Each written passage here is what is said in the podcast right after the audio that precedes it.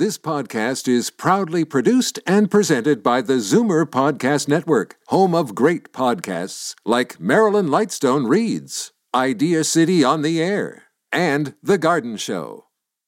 The most memorable interviews and listener calls from the week that was on Fight Back with Libby Znaimer. Welcome to the best of Fight Back with Jane Brown. Good afternoon. Welcome to the Sunday edition of the Best of Fight Back. More of what you want to hear from the week that was. We learned this week in a surprise announcement that Mike Layton would not be seeking re-election in this October's municipal vote. He has so far said he has no concrete plans other than to say he wants to fight climate change outside of public office. Mike Layton, whose father was the legendary Canadian Jack Layton, also says he wants a job that allows him to spend evenings and weekends at home. Mike Layton was a guest panelist this past Thursday on Fightback's Tune Into the Town panel. While filling in for Libby Znaimer, Marissa Lennox was also joined by former Toronto Mayor David Crombie and Karen Stintz. CEO of Variety Village. Marissa started the conversation by asking Mike Layton, how difficult was this decision? Counselor, I imagine this was a difficult decision for you to make. Well, it certainly was, and the last couple months I've put a lot of thought to this. Uh, in in reflecting back on what I've accomplished over the past 12 years, also looking forward as to what I want to accomplish. And one of the things that weighs pretty heavy on my mind is uh, spending time with my little kids. I got two little girls at home, and um, the, the the life of a municipal popula- a municipal councilor with a very quickly developing ward uh, means that most evenings I'm away at meetings. And during COVID, it, it was a little bit manageable because I was at home on the screen. But when we get back to in-person meetings, it means typically about four nights a week and then a couple events on weekends that I'm expected to be at. And and frankly, I've missed far too many bedtimes. And so that's one of the major thing uh, one of the my major major motivations and the other is uh, I I'm, I really want to be having more of an impact directly on climate solutions. And I'm finding I've I've worked very hard to get the city in a good place around our Transform TO climate action plan. I've, I've been a leader on that, but it's passed and it's in the hands of others to implement well, I want to get my hands dirty and make sure that we're doing the necess- taking the necessary steps as a city, as a province, as a country uh, to fight climate change again for my little girls and that generation. Uh, and so, for that reason, I thought, uh, you know what, I can be proud of what I've accomplished here, but it's time to move on and, and, and look to have influence in a different in a different arena. When you reflect back on your legacy, what is the thing you're most proud of? Well, I think there's a couple things that come to mind. One is I fought in 2011 to reestablish the uh, Indigenous Affairs Committee, and I've served on it ever since. And in that time, we've changed our city procedures and protocols around land acknowledgements. There's Indigenous flags in the square. There's uh, there's soon to be a, a spirit garden at, at, at Nathan Phillips Square that's part of one of the calls to action of the Truth and Reconciliation Commission. But we also got took a lot of tangible steps in getting new funding for an Indigenous Affairs Office. First of its kind in the country. Uh, we we recently passed a reconciliation act, action plan that's going to ensure that we're fulfilling all of our commitments to the Indigenous people of Toronto. And then second is around climate. You know, it's probably been the thing that I've worked on the most. Um, there's been a lot of work around safer streets, uh, but also around uh, getting ensuring that Toronto is well positioned to meet its climate targets and actually resourcing a plan to achieve that. And I, I think I, I, wrote the the mayor's um, uh, climate emergency declaration and seconded it, uh, which set us on a course to net zero by 2040, which is really the now global standard uh, for cities, and we're we're on track back uh, if we continue those investments to, to meet that target. So again, time for me to get uh, get my hands dirty and help us meet those targets. David, seven city councilors will, will not be seeking reelection. Is it normal to see that kind of exodus? Well, I don't know what normal might be. In my own judgment, city council benefits by, by a constant changeover. That we need, you, you, you need new. It's a very hard job. Mm. It's a grinding job and you need it. You need to have a new spirit with you, and that very often comes with with new membership and new members on the council. So the fact that seven are going, and many of them make contrib- good contributions. I don't say they don't, but that does allow the door op- to be open for new, fresh thoughts on a new uh, uh, on, a, on a new time for Toronto. Karen, seven seems like a lot of councillors to lead, to not seek re-election. Do you think maybe the pandemic is playing a role here, or it just is such that that is the timing? I guess when I looked at it, I was coming up to 11 years uh, when I decided that I needed to do something more. Um, my decision was to run for mayor, and of course that didn't work out. So I was invited to leave politics. But it, it was really um, a function of feeling that I had done what I could do at city council, wanting to do, being at a point in my career where I felt I had more to offer, and, and also my family, because my kids were young at the time as well. So there's a number of factors that come into play. But I, I think even more than the pandemic, I think the, the merging of the wards is quite significant. Uh, certainly in the colleagues that I've spoken to, there are still that have left council and are still, and are still on council that it, it, it has been um, an adjustment, an adjustment during COVID, and now coming out of COVID, managing the expectations of a councillor for that that increased ward is is really quite significant. Marissa Lennox in conversation with Fightback's Tune into the Town panel. Former Toronto Mayor David Crombie, Karen Stintz, CEO of Variety Village, and outgoing Toronto City Councillor Mike Layton. This is Zoomer Radio's Best of Fight Back. I'm Jane Brown. We learned recently the governing Liberals in Ottawa are planning to reduce fertilizer use for Canada's farmers.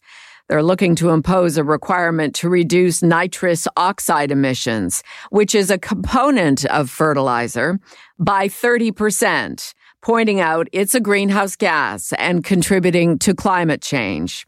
Reducing fertilizer use will have a direct impact on production.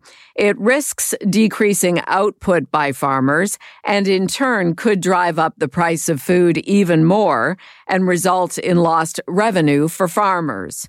Marissa was joined by a panel of experts to discuss the issue. Chris Grossman is an engineer who specializes in emissions measurement and management. Peggy Brekveld is president of the Ontario Federation of Agriculture, and Ryan Kosleg is executive director of Ontario Bean Growers. Uh, really, what we always look at is having incentives for farmers to participate in new programs. You know, we already know that the foreign for our nutrient stewardship uh, program is providing some really great results on how to further improve the efficiencies, even though we already believe that our farmers are doing an excellent job as it is already. This is one of the highest costs of their inputs and so they're already very precise on how they're applying it. But there are incentives for uh, getting more farmers to participate in this type of a farming practice that we believe that the government should focus more attention on, as opposed to putting down a mandate. Okay, Peggy, and what's your position on this? So certainly in agreement with Ryan that there's always a desire to see more incentives, and it's been a really tough year um, between the uh, fertilizer tariffs that have really increased costs for farmers and uh, simply a lot of other things such as inflation that affects even us at the field and in our on our farms. So uh, certainly agree that the desire to uh, continue to improve the environment, I think farmers and government are in agreement on that. It's just how we get there and how we measure it. Uh, I, I do believe that there's a, a fact that if we decrease fertilizer, we will see a decrease in production. And in the current geopolitical situation, is that really uh, the right answer? With uh, we see challenges in the Ukraine, we see put pressures on farmers in Europe, including Holland. Um, how do we move forward? And I think to myself, Canada has this great opportunity to continue to uh, produce food and reduce emissions per production, which we've been doing for years. Um, on my own dairy farm, we saw at one time I milked 17 liters of cow. Now I do over 30 liters of cow per day, and that is because we we know we have better science and better knowledge, but it's the same amount of emissions per cow. Um, I think there's some ways to do some measuring that will make a difference. I'd like to bring in Chris Grossman. He's an engineer specializing in emissions management and measurement. He is also the chief technology officer at Quantum Fleet. Chris, you know a thing or two about this situation. So, from your perspective, how do you assess what's going on here? The concept of trying to reduce the use of fertilization in farming, uh, both domestically in Canada and globally, is, is something that we've been focused on for several years. The the driver of that focus has largely been centered around the fact that farmers have gone through a tremendous amount of pressure as the cost of fertilizer has gone from $1,200 per ton up to $3,600 per ton over the last 12 months. Wow. Certainly, the introduction of legislation that reduces the use of fertilization puts an increased pressure on the necessity to be as efficient as possible with the use of fertilizer. And, you know, it's certainly a concern not just to Canadian farmers, global farmers, but really should be a concern to the global population because it's always difficult when policies that aim to addressing the global climate challenge come into conflict with the global food crisis. Mm-hmm. And, you know, Canadian farmers produce, you know, the fifth largest export globally of agricultural products, and Canadian farmers feed not just Canadians, but export products over 200 different countries. And so what our company focuses on is helping comply with the philosophy of reducing emissions without sacrificing the yield as the result of the use of the fertilizer itself. The the improper reduction of fertilizer, where you know uh, soil quality can be detri- detrimentally affected, can actually have a negative impact on the environment. And so, ironically, the policies that introduce the use of less fertilizer, which is targeted to have an improvement on the environment, could actually negatively affect the environment. And so, this needs to be done in a, in a way where data and um, intelligence is used as a, as a primary driver for how fertilizer um, is used. Chris Grossman is an engineer who specializes in emissions measurement and management. Peggy Brekveld is president of the Ontario Federation of Agriculture, and Ryan Koslag is executive director of Ontario Bean Growers. I'm Jane Brown, and this is Zoomer Radio's Best of Fight Back. Coming up after the break, Doug Ford lowers the price of his Etobicoke home from 3.2 million to 2.8 million, which begs the question what is happening with Toronto's real estate market? We will discuss next. You're listening to an exclusive podcast of Fight Back on Zoomer Radio, heard weekdays from noon to one. Good isn't good enough. Make way for the best of Fight Back with Jane Brown on Zoomer Radio. Welcome back. It was a hot topic of discussion this past week when we learned Premier Doug Ford's Etobicoke home had been relisted for $400,000 less than the original asking price of $3.2 million. The move by the premier and his wife Carla to lower the price of their home comes as some experts are suggesting we are in for an historic correction in the real estate market that could see sales drop by 42%. Marissa Lennox was joined by Steve Jelinek, Toronto real estate agent with Chestnut Park Real Estate, to talk about what's happening. We've definitely seen the market change over the last few months, uh, but we also saw it change the reverse way from January, or I should say December 2021 until that February and March uh, euphoria period that we saw in 2022. So the market comes and goes, and it goes in cycles. Uh, it's a very cyclical um, market in general in terms of uh, spring market is always very busy, summer is quiet, people are off on vacations. Then you get to uh, the fall and things pick up once again. This is a little bit different, um, considering that we had you know, some of the lowest interest rates historically ever, um, and now they are increasing rapidly. So that's that obviously puts a lot of pressure on buyers. But uh, in terms of the house specifically, I think that uh, it's a fantastic property, um, and there are buyers still out there for you know kind of that renovated, uh, nice family turnkey house. So I, I, think every house finds its value within the market, but timing uh, changes that value um, from one season to the next, never mind one interest rate uh, policy from the Bank of Canada to what we're seeing now, which is uh, very quick increases. Steve, are you among those who say we needed this correction? It's a good thing. What we need is stability in the housing market. I, I mean, if you're a buyer in today's market, it's not as though things got cheaper. You know, with it, fixed interest rates have almost tripled in the last year. So even if values come down significantly, you're still almost paying more for your month to month costs as a uh, as a primary resident in your property. So there's not really a win in this situation unless you're buying your property in cash. And who has the money to do that?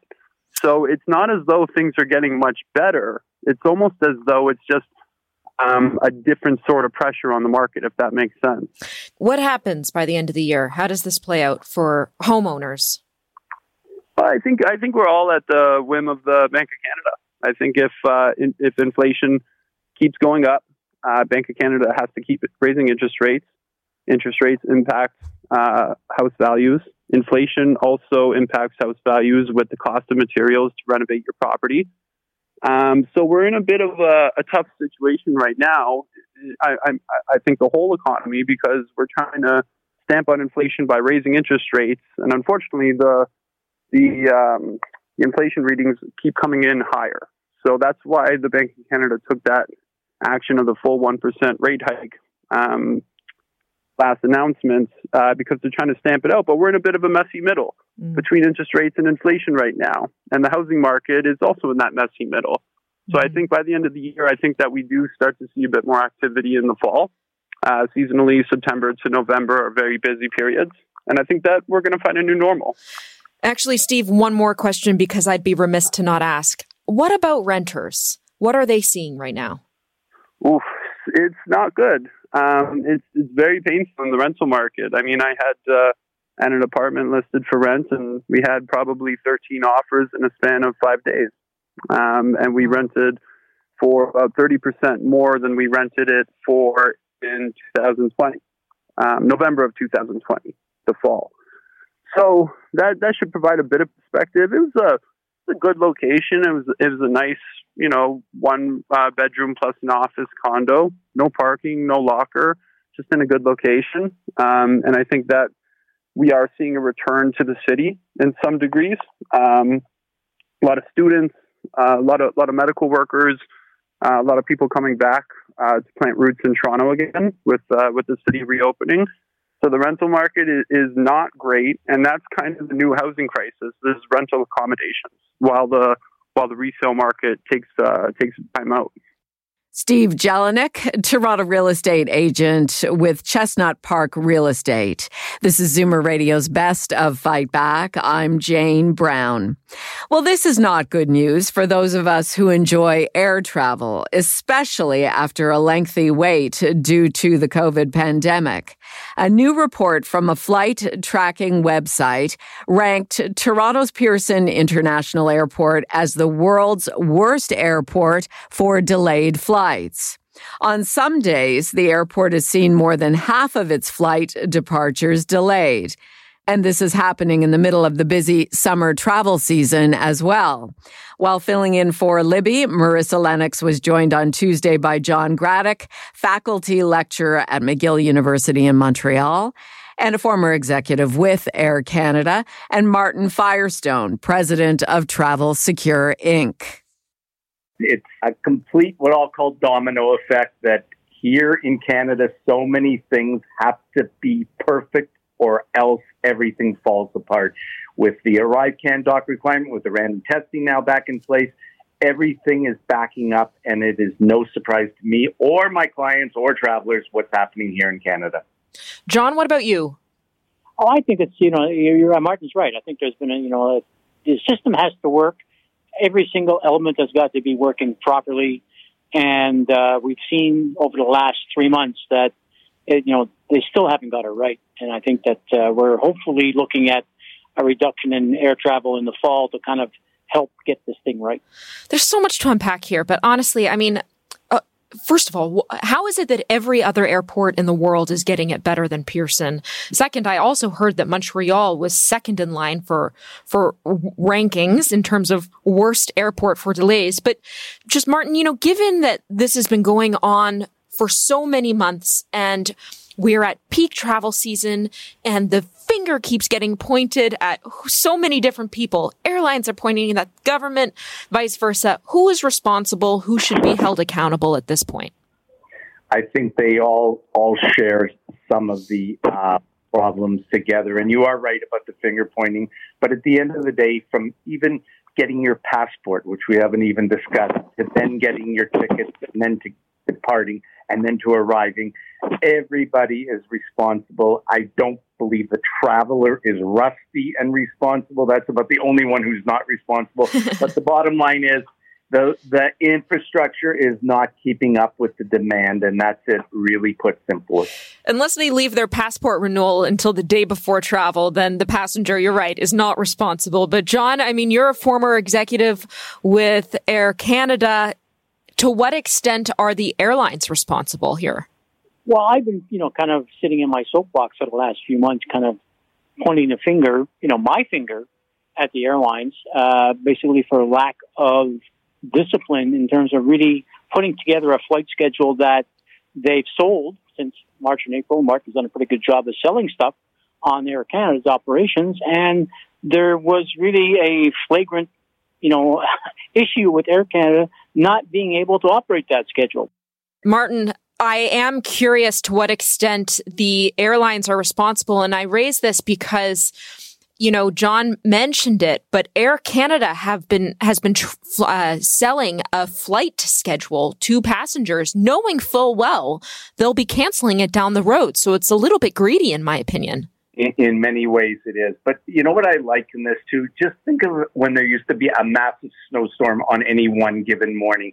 Everything backed up. The flights were delayed. The flights were canceled. Bags were lost because you got on other flights. It's almost as if every day since this started going back again has been a snowstorm. And that's the problem. When there is a problem like that, a weather delay, you don't really point fingers, okay? But this is happening every single day. The finger pointing had to start ultimately, and sure enough, it did. So this is just what is going on now, and it's not getting any better. That's the problem. The pandemic has fundamentally changed the way in which we will, in fact, look at processing passengers at the airport and handling them on a flight. And I think that that's where uh, you know, people are asking me, when's it going to go back to normal? When are we going to go back to the way it was? And I said, never. We'll never go back. It's never going to be the same it was. And it's really going to be something like we saw happen after 9-11 with all of those security checks 20 years later. 21 years later, we're still doing it. Mm-hmm. So, you know, expect the same type of fundamental change in air travel as a result of what we've gone through over the last two years. Hopefully, the resources, the staffing levels will, will increase uh, and get people properly trained. Hopefully, the the industry realizes that uh, minimum wage isn't going to make it anymore at the airport, and uh, we need to basically upscale the uh, the compensation to make sure people want to work in this environment, and more importantly, stay, because that's the big issue today. John Gradek, faculty lecturer at McGill University in Montreal and a former Air Canada executive, and Martin Firestone, president of Travel Secure Inc. I'm Jane Brown, and you're listening to the best of Fight Back. Coming up, what you had to say about the week that was and the Fight Back Knockout Call of the Week. You're listening to an exclusive podcast of Fight Back on Zoomer Radio, heard weekdays from noon to one. Zoomer Radio, pulling no punches with the best of Fight Back with Jane Brown. Fight Back with Libby Znaimer has the most informed guests on the week's hot topics, and we also rely on you for your valued opinions. Here are some of this week's best calls. Scott phoned about a new federal requirement to reduce fertilizer use on Canadian farms. I come from a, a, family of farmers, and we currently actively farm just outside of Acton. And I think that the reduction of fertilizer will really cripple how we do things, and well, people will eventually starve. So, and with farming being the backbone industry of any society, I think we need more support rather than taking away what we have. Scott, do you worry such a policy could force you to close your farm? Yes, it, w- it would heavily affect it. As you've mentioned earlier, that um, it would reduce yield and then in turn reduce profits. And we're already paying high prices for fertilizer. Ted in Bramalea also called in on this topic. Hi there. Yes, uh, if they're serious about greenhouse gases, which they're not, they banned CFCs and replaced them with greenhouse gas. But if they're serious about greenhouse gases, they should have banned drive-through restaurants years ago. Look at Tim Hortons. And now, Fight Back's Knockout Call of the Week. There were a lot of great calls this week, but the winner of the Fight Back Knockout Call of the Week is Ron in Guelph, who phoned about the federal conservative leadership race and the recent endorsement of Pierre Poilievre by former conservative PM Stephen Harper. Poilievre can probably win enough conservatives and he's got enough votes, but can Poilievre actually win the voters across the country in a general election? I don't think so. John Charest doesn't think so you got to remember that Poilievre and Harper were originally from the Reform Party. So Stephen Harper is just supporting another Western guy um, in this thing. But um, and the Liberals are the only ones that are smiling in this whole thing because if Poilievre uh, wins the Conservative leadership, um, they're going to go on the attack in the next election. And uh, no matter whether it's Justin or Chrystia Freeland, um, uh, John Charest, as far as I'm concerned, is the only one that has a logical um, chance of um, of actually uh, winning the next general election for the Conservatives. That does it for this week's Best of Fight Back on Zoomer Radio. If you'd like to qualify for the Fight Back Knockout Call of the Week, phone us noon to one weekdays. Or if you have a comment, email us at fightback at zoomer.ca. Follow us on Twitter at FightbackLibby and call our Fight Back voicemail anytime at 416 367 9636. I'm Jane Brown. Join me again next weekend when we'll round up the best of Fight Back. The Best of Fight Back is produced by Jane Brown, Justin Eacock, and Zeev Hadi, with technical production by Kelly Robotham. Executive producer Moses Znaimer. This podcast is proudly produced and presented by the Zoomer Podcast Network, home of great podcasts like Marilyn Lightstone Reads, Idea City on the Air, and The Garden Show.